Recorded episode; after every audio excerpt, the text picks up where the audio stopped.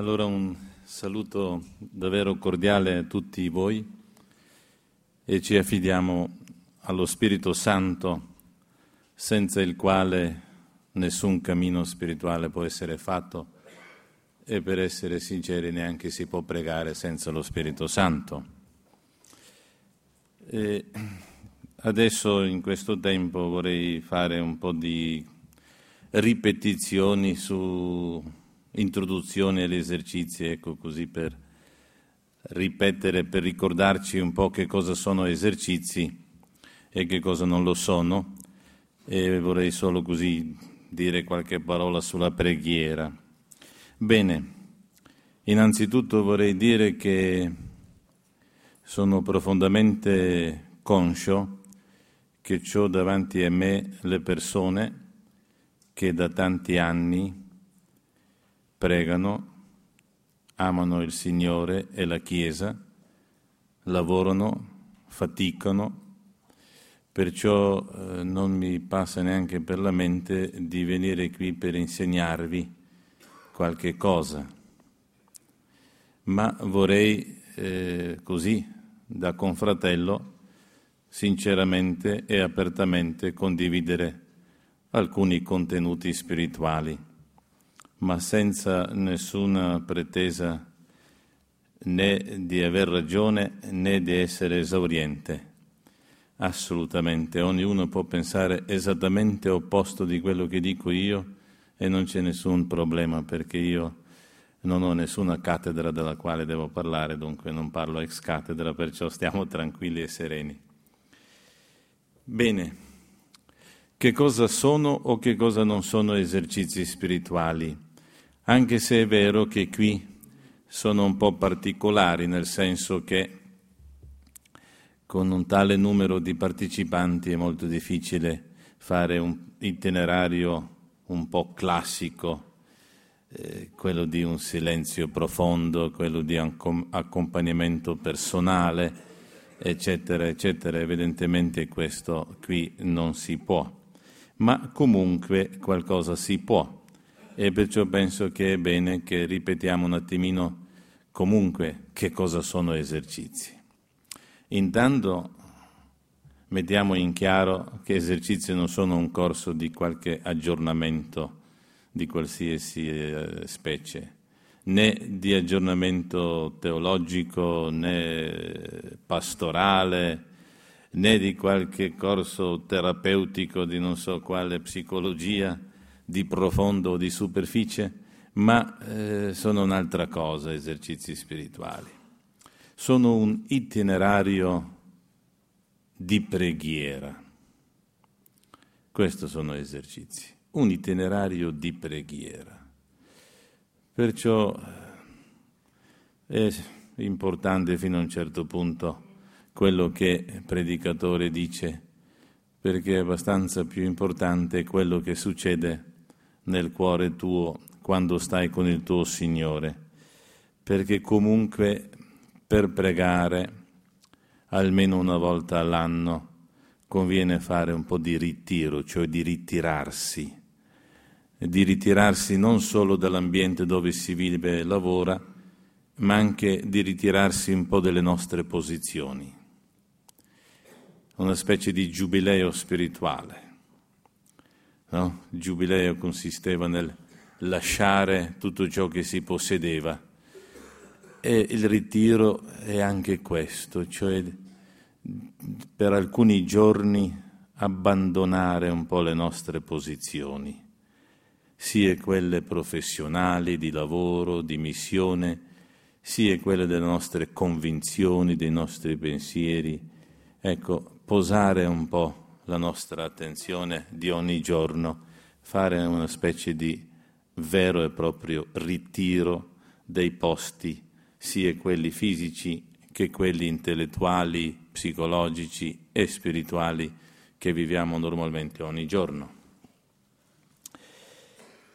Poi penso che è abbastanza evidentemente che nel ritiro si viene stanchi perché non credo che qualcuno è venuto proprio da una settimana di vacanza.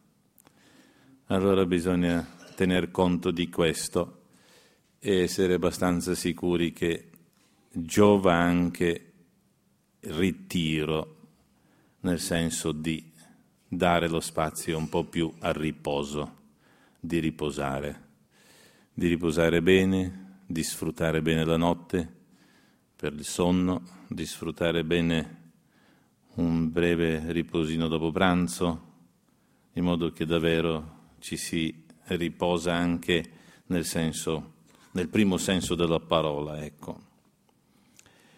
Poi, siccome la missione che i superiori mi, dato, mi hanno dato in questi decenni, ho veramente viaggiato l'Europa dell'est, dell'ovest, del nord e del sud tante volte e trovo un clima abbastanza generale un po' in tutta Europa, cioè che anche una certa stanchezza un po' non solo dal lavoro, ma un po' di stanchezza di tante cose, anche tra noi sacerdoti, cioè una stanchezza un po' di tanti tentativi, di tante metodologie, di tante cose che abbiamo in questi decenni provato, sperimentato, eh, così.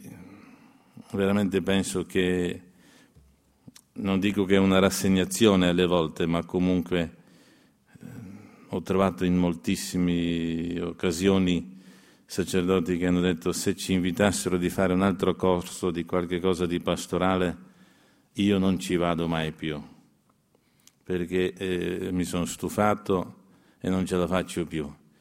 E anche si è sommersi di un immorevole numero di copie, di fotocopie, di email, di documenti su documenti e uno, anche se non avesse niente da fare, non ce la farebbe a leggere tutto, figuriamoci uno che è seriamente impegnato nella pastorale. Perciò bisogna tener conto anche di questo, ecco che Forse ci fermiamo alla prima parte di quella parola che viene scritta nel Vangelo di Marco, li chiamò che stessero con lui, che stessero con lui, e poi aggiunge, e anche per mandarli, ma che stessero con lui, perché alla fine l'attività passerà, prima o poi una malattia verrà, prima o poi la vecchiaia verrà e rimarrà solo ciò che si è vissuto veramente con Lui e per Lui e nel suo amore, perché il resto passerà, passerà. Ciò che rimane è il Signore, perché se Lui c'è neanche si muore sul serio, perché viene detto, no?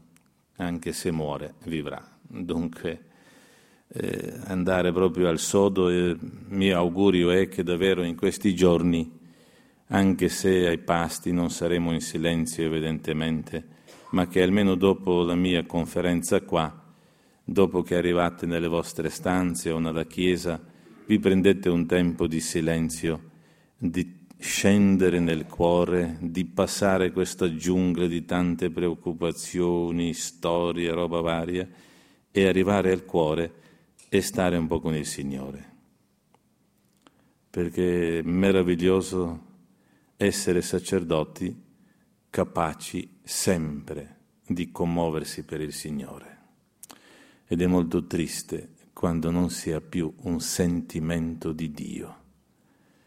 Si diventa asciutti, prosciugati e la gente se ne accorge subito perché per primo ce ne accorgiamo noi che da sacerdoti siamo passati agli impiegati, che è un'altra cosa. Così che mm, vi auguro davvero un tempo di preghiera, ciascuno quel che può, ma che almeno stessimo un po' in silenzio, un po' ascoltando il cuore.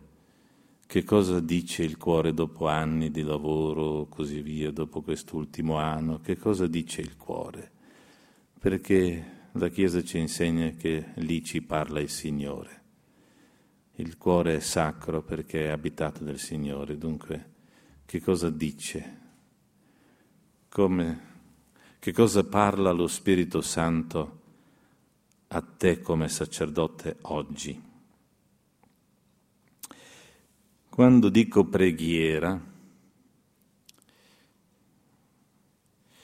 dico una relazione con il Signore.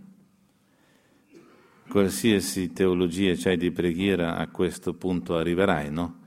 Che dovrai ammettere che la preghiera significa vivere una relazione personale con un Dio personale, cioè stare in un rapporto coscientemente accettato, vissuto, dialogico, conflittuale, ma un rapporto.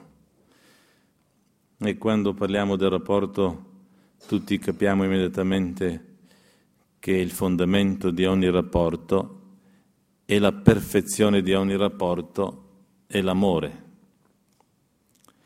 E appena dico amore, tutti ci capiamo che meno male, per dir vero, questa è una realtà che noi da soli non siamo in grado di darcela.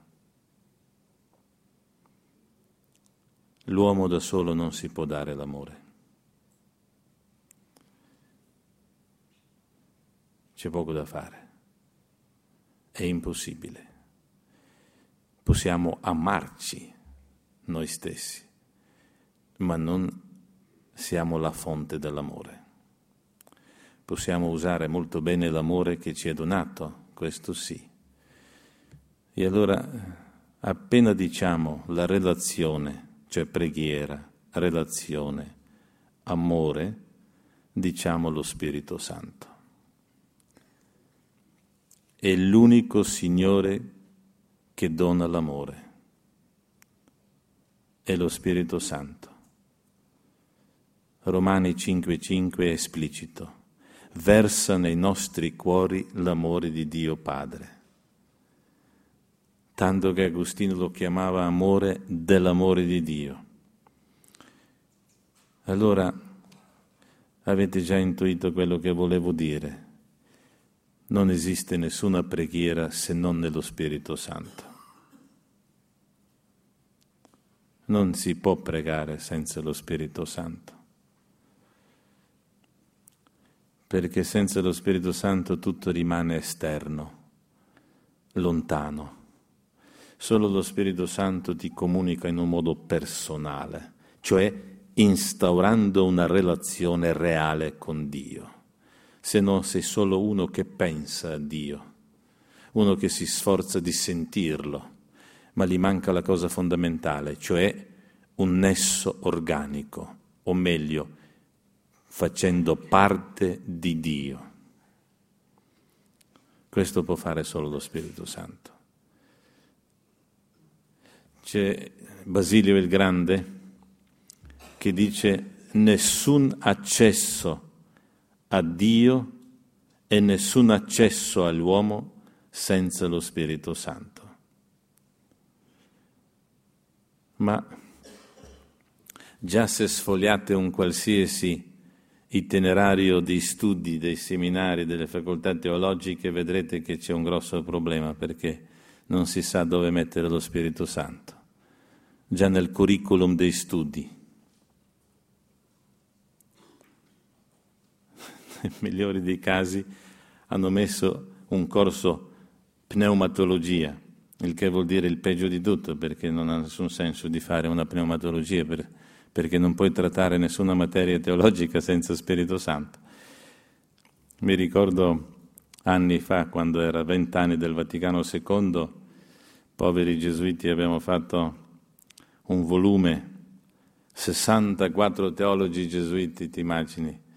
Che disastro, a scrivere vent'anni dopo il Vaticano II e c'era la RAI G, eh, TG1 a fare una intervista al rettore della Gregoriana dicendo padre che cosa avete scoperto 64 teologi a studiare vent'anni dopo il concilio che è successo? Qual è la prima scoperta?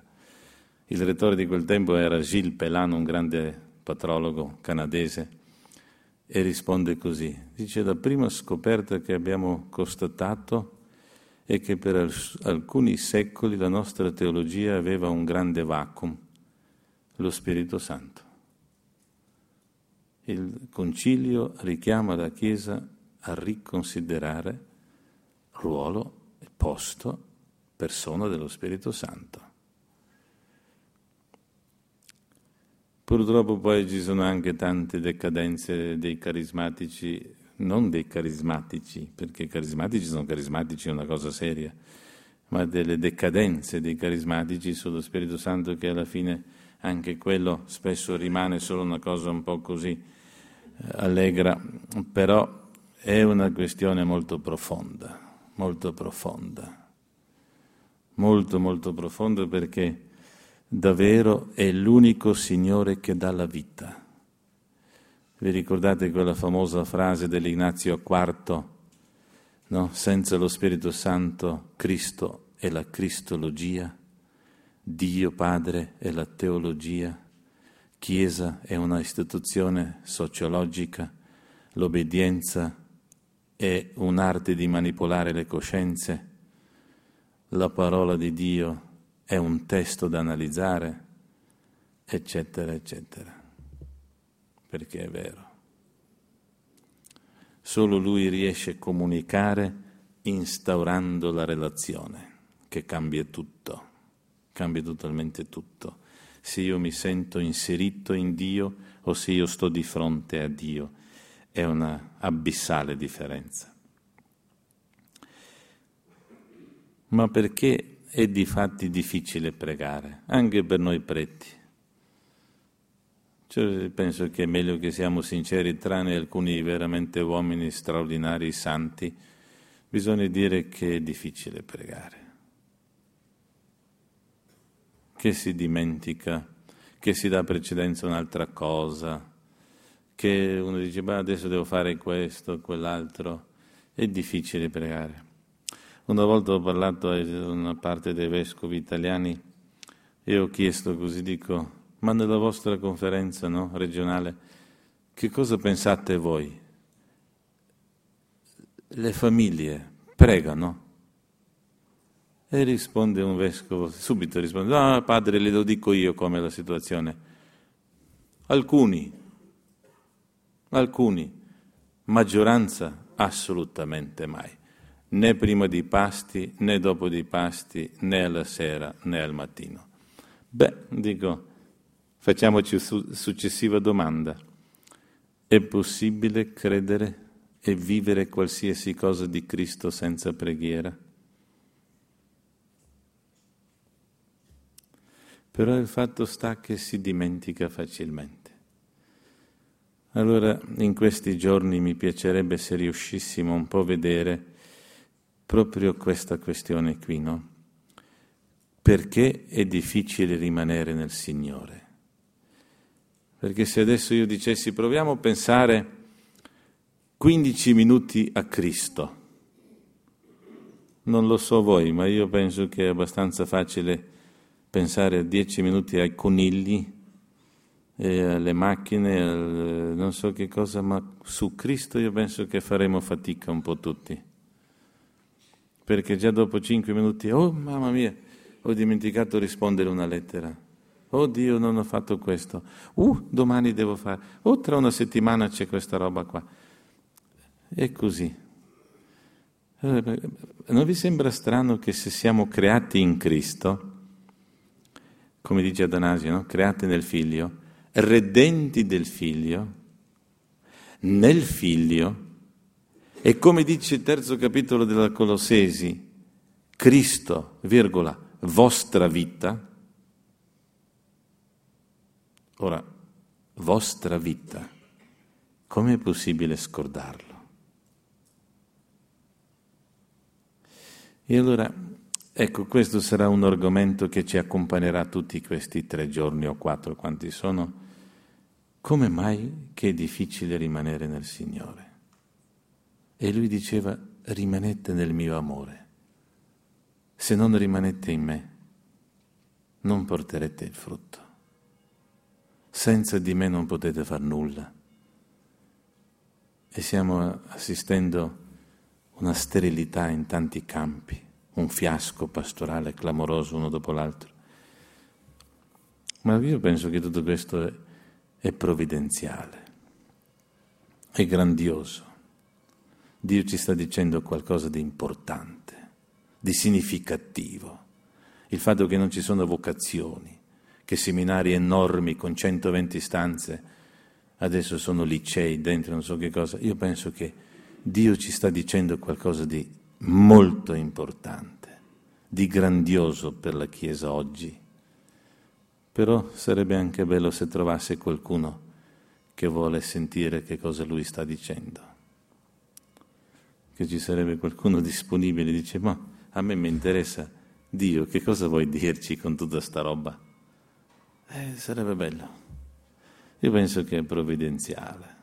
Stiamo vivendo un tempo fantastico, nel senso che davvero Dio penso che sta parlando fortemente con tanti eventi. Siccome noi non conosciamo Dio a tavolino, noi abbiamo le radici ebraiche e gli ebrei l'hanno conosciuto nella storia, non come i greci nella filosofia nella storia e i cristiani nella vita quotidiana, perché ha detto esplicitamente cercatemi in Galilea, che è il simbolo della vita quotidiana in tutti i tre sinottici. Dunque è nel nostro vissuto che va cercato, nella nostra storia, Dio, no? Allora, eh, un'altra cosa mi sembra importante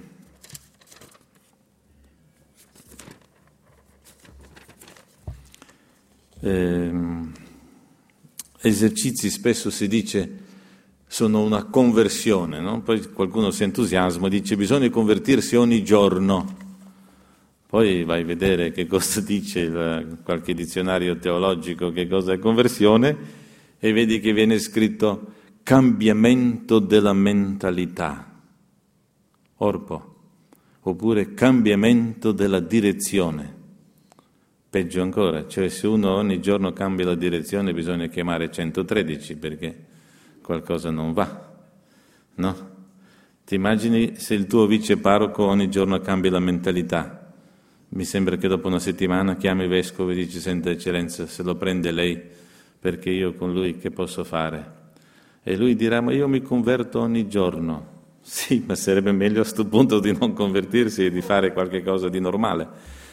Perché effettivamente siamo alle volte facili a dire le cose, ma siccome i padri si occupavano seriamente della conversione, metanoia, metannus, che vuol dire? E infatti non è cambiamento della mentalità, questo è la conversione radicale che avviene quando tu passi dal peccatore al redento, no? come in parola ebraica significa, cioè, cambi la direzione, hai sbagliato bersaglio, adesso l'hai ripescato. Ma metanus, dicono i padri capadoci, significa come metafisica, metanus, al di là del pensiero. Cioè, fino adesso io ho avuto un pensiero poi ho pregato, meditato, ho avuto una luce, ho incontrato una persona che mi ha detto delle cose e il mio pensiero è sprofondato un po' più avanti. E questa è la conversione, vedere sempre un po' di più, non fermarsi mai, non abituarsi a un pensiero a una idea, ma avere sempre un passo oltre questo, vedere di più.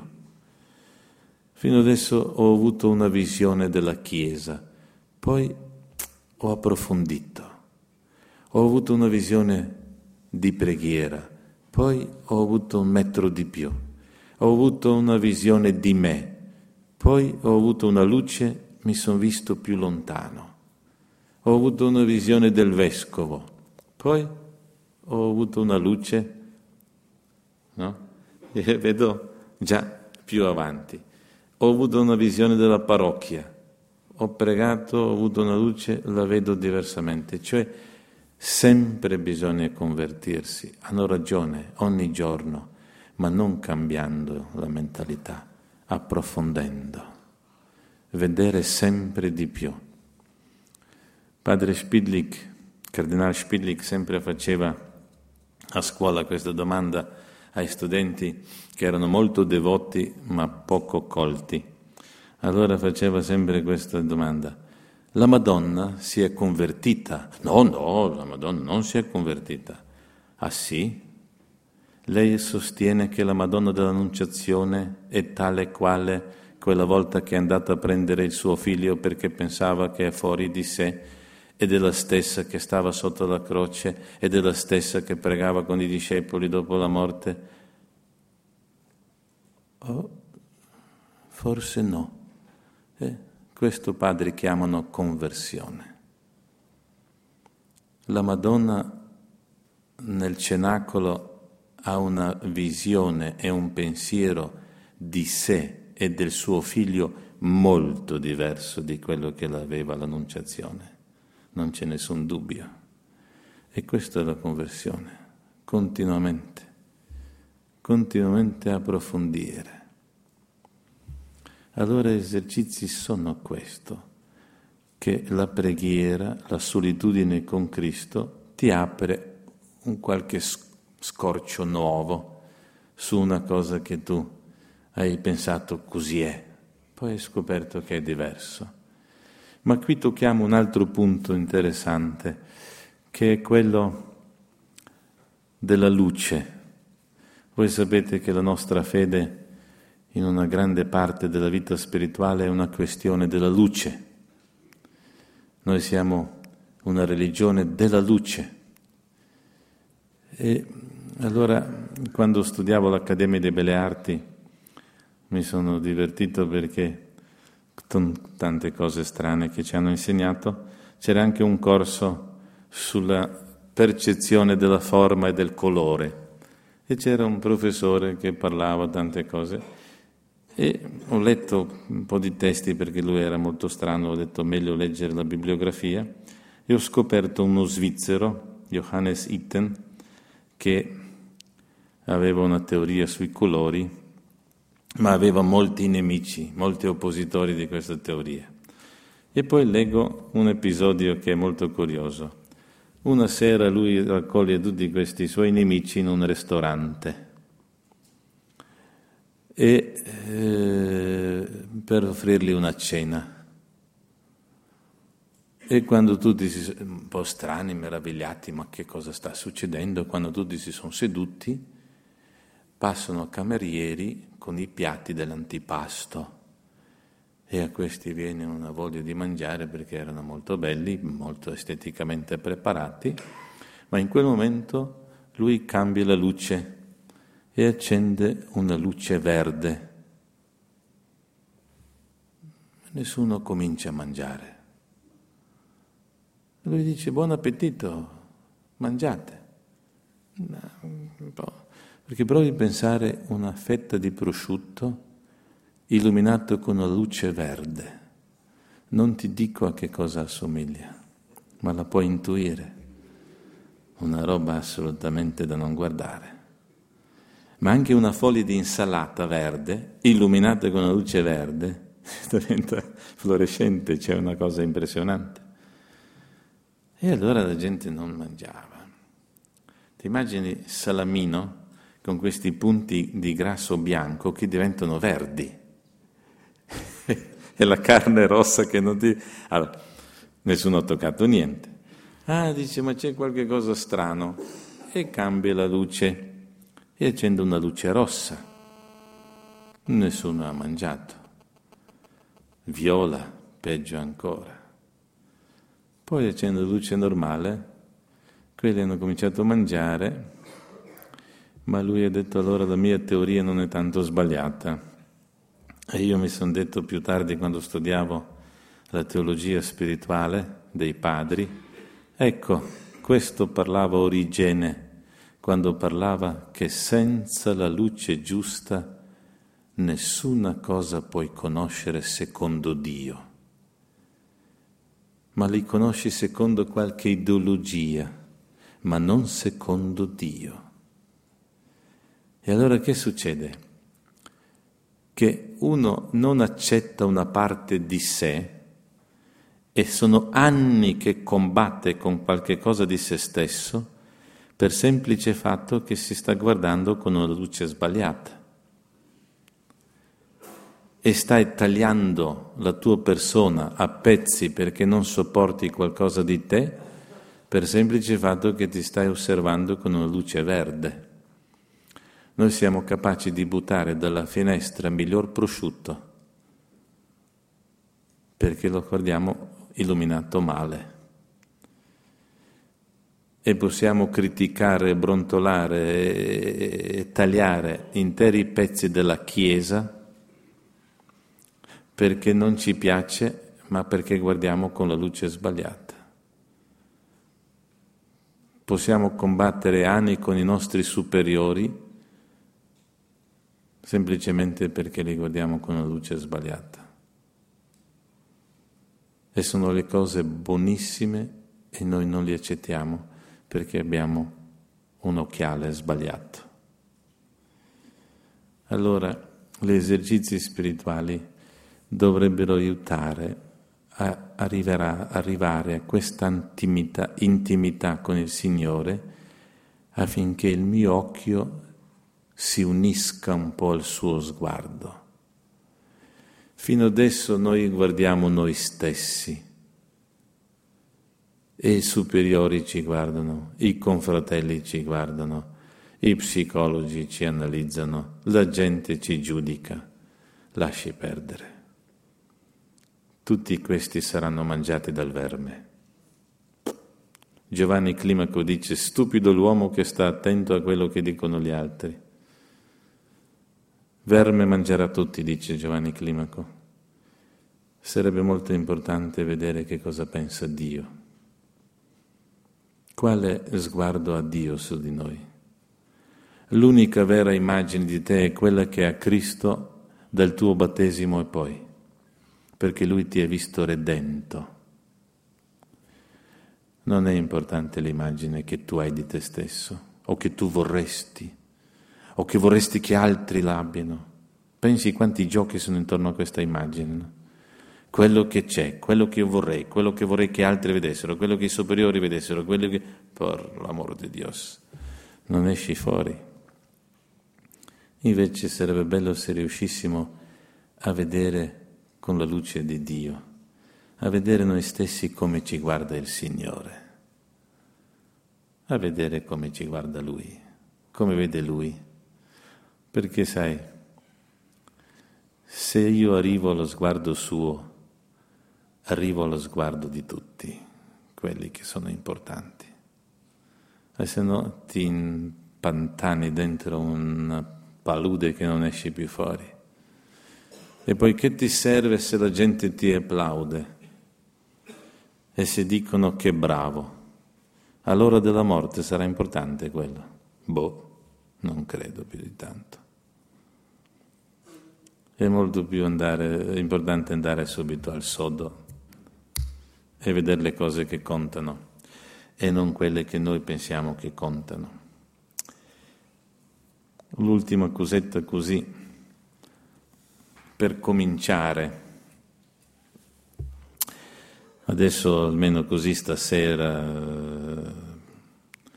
per addormentarsi bene, io vi consiglierei che entriamo negli esercizi con cantico dei cantici.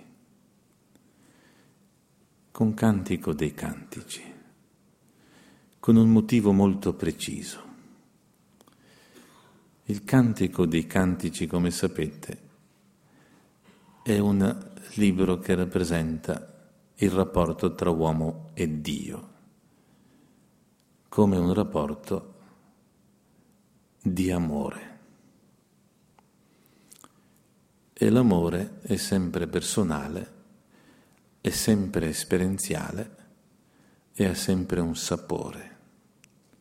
Non dico un sentimento, che è già una questione ambigua, dico gusto.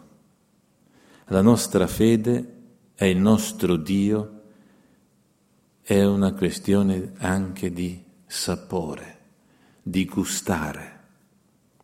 Geusis, dicevano i padri greci, il gusto. Io quando ero novizio, ancora Slovenia era in Jugoslavia con Tito, il mio maestro di beata memoria ha detto io San Ignazio di Loyola non conosco. Le costituzioni della Compagnia di Gesù non li ho mai letti perché non li abbiamo. Quello che so di Ignazio vi insegnerò. Hm, non è male come inizio. E quello che per due anni insisteva, ogni giorno si doveva andare dopo preghiera da lui e a dire di che gusto è la parola di Dio che abbiamo pregato. Dice, se imparerete il gusto di Dio potete stare in Babilonia o a Gerusalemme, in città di demone o di Dio, nessun rischio per voi. Puoi stare a Copenaghen nei quartieri del sesso più sfegatato e puoi stare l'oretta davanti alla casa della Madonna, eh, non, tu non, ne navighi nei tuoi sogni né sbagli se hai un gusto di Dio. Perché chi una volta ha mangiato un prosciutto vero, simmental non la mangerà più, c'è poco da fare. Se uno ha bevuto un barollo serio, un vino da frascati, con tutto rispetto, però non le va più giù, c'è poco da fare. E la questione è questa. Diadocco di Fotica dice proprio esplicitamente, come il gusto del corpo se è sano, riconosce i sapori e sempre sa quale era buono, così è il gusto spirituale, che sempre riconosce. E nel Cantico dei Cantici comincia così. Se prendiamo i primi quattro versetti, mi baci con i baci della sua bocca. Guarda che noi alle volte per qualche fraintendimento del celibato, non osiamo neanche parlare in questi termini tra noi e Dio. Ma qui è proprio bello. Mi baci con i baci della sua bocca. Sì, le tue tenerezze sono più dolci del vino.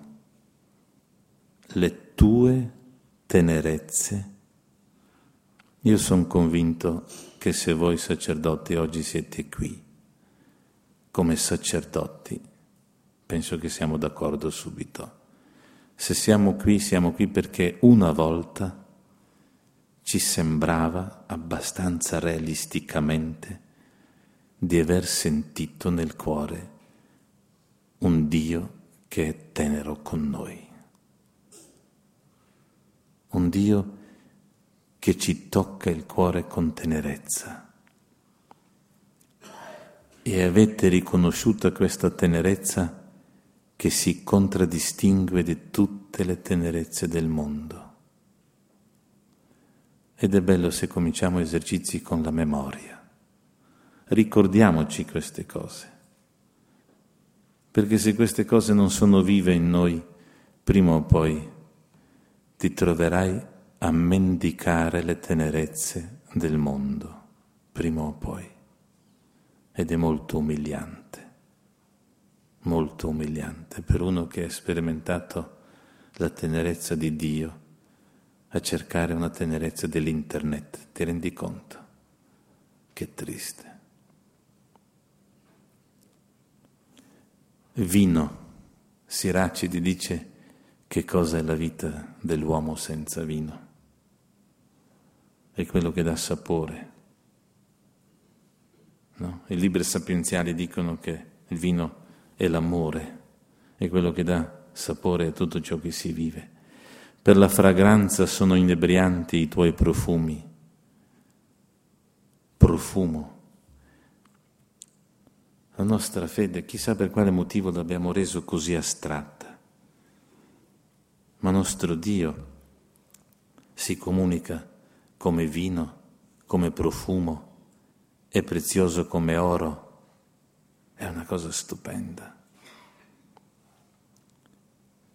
È profumo, sai, se uno conosce il profumo di Dio, non corre dietro altri profumi. È una cosa bellissima. Profumo olezzante il suo nome. Per questo le giovinette ti amano. Attirami dietro a te. Corriamo.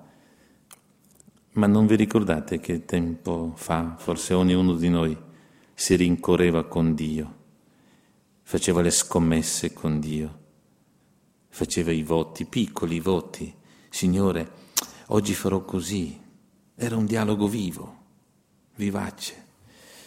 Poi alle volte qualcuno ci è convinti che è meglio essere più seri e poi non si sente più niente. Oppure guarda, se giri le pagine e arrivi al capitolo 5, dal capitolo 5 del versetto 2 fino al 9. Guarda quanto è bello. Io dormo, ma il mio cuore veglia. Un rumore è il mio diletto che bussa. Cioè, un rumore. Potrebbero essere settemila cose. No, è il mio amato.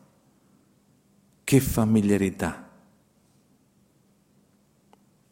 Poi purtroppo si fa un po' preziosa perché lui dice aprimi sorella mia, mia amica, mia colomba perfetta mia, perché il mio capo è bagnato da rugiada, i miei riccioli di gocce notturne mi sono tolta la veste, dice.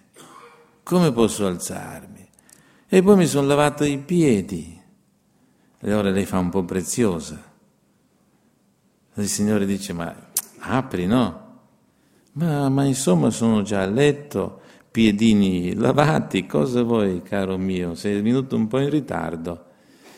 E non si rende conto che a un certo momento il Signore si cingerà di un asciugatoio e ci laverai i piedi. Non aver paura se ti risporchi per venire incontro a me. Ti laverò io e ci lavati davvero. E non per scherzo.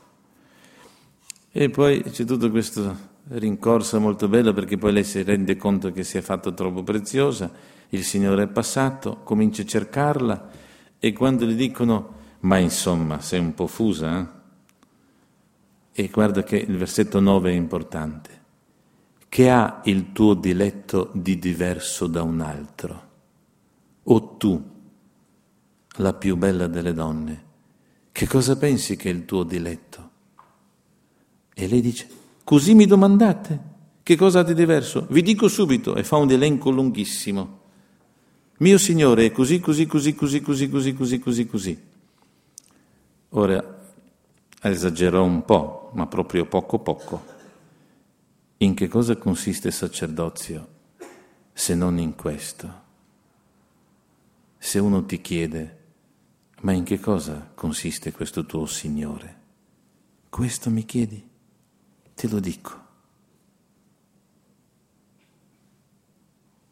Ma non vedete che il mondo aspetta una cosa, che qualcuno facesse un gesto e indicasse Cristo. E noi con un linguaggio pesante. L'altro giorno ho letto una congregazione, mi ha mandato eh, visione, un programma formativo, hanno detto dica padre che cosa pensa. Oh, dirò quello che penso. Nove pagine di un linguaggio assurdo per una cosa che nei tempi antichi si diceva rinuncia della propria volontà, che sono rinuncia della propria volontà, quattro parole. Adesso nove pagine, tutta una cosa. Ma guarda che noi siamo arrivati a un punto che parliamo dei valori, valori, valori, valori, di tutte le cose. Gesù Cristo, no, non si deve perché forse offende qualcuno. Certo se lo dici come fucile offende, ma se lo dici come Dio che è immagine dell'amore, difficile. Io mi ricordo quando Teresa di Calcutta saliva sul uh, coso lì di parlare alle Nazioni Unite, no? Questa piccola donna saliva E si alzavano tutti, comunisti, fascisti, musulmani, tutti quanti, in piedi. E questo sai che cosa ha detto? Pray. E cominciava Maria. Nessuno protestato, nessuno si è mosso, tutti fermi. Perché per lei non era una forma culturale, ma di vita. E il gioco sta qui. A noi non ci chiede nessuno nessun'altra cosa che se siamo in grado di dire quattro cose belle del nostro Signore. Belle, belle perché solo il figlio può parlare bene del padre e solo chi è redento può parlare bene del suo redentore. Quattro cose belle, affascinanti perché detti con sangue, con gusto, con passione non con professionalità distaccata, oggettiva. Ma chi lo ama più di ogni altra cosa non ci chiede nessuna altra cosa. La Chiesa non ci chiede nient'altro che questo, di dire quattro cose sensate sul nostro Signore, che è il mio Signore e mio Salvatore. È il mio Salvatore. Allora io darò ogni giorno brani biblici, le mie conferenze saranno brani biblici che cercherò di aprirli qui e poi vi invito di tornare in camera o in chiesa e di stare su quel passo biblico e di ruminarlo un po' e di stringere il cuore al Signore. Alla sera faremo qualche istruzione spirituale toccando qualche argomento fondamentale della vita spirituale. Non parleremo della pastorale, delle tecniche, dei metodi, ma dell'arte di essere con il Signore, di tuffarsi nel suo amore, nella purificazione, per poter dire qualche cosa di gustoso, saporito, affascinante. Sai, il mondo è molto furbo, molto furbo.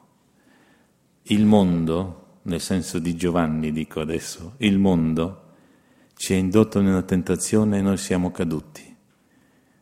Il mondo preferisce che noi siamo una chiesa organizzatissima, piena di impegno, di fatica e di lavoro, di tanti servizi di tutte le specie.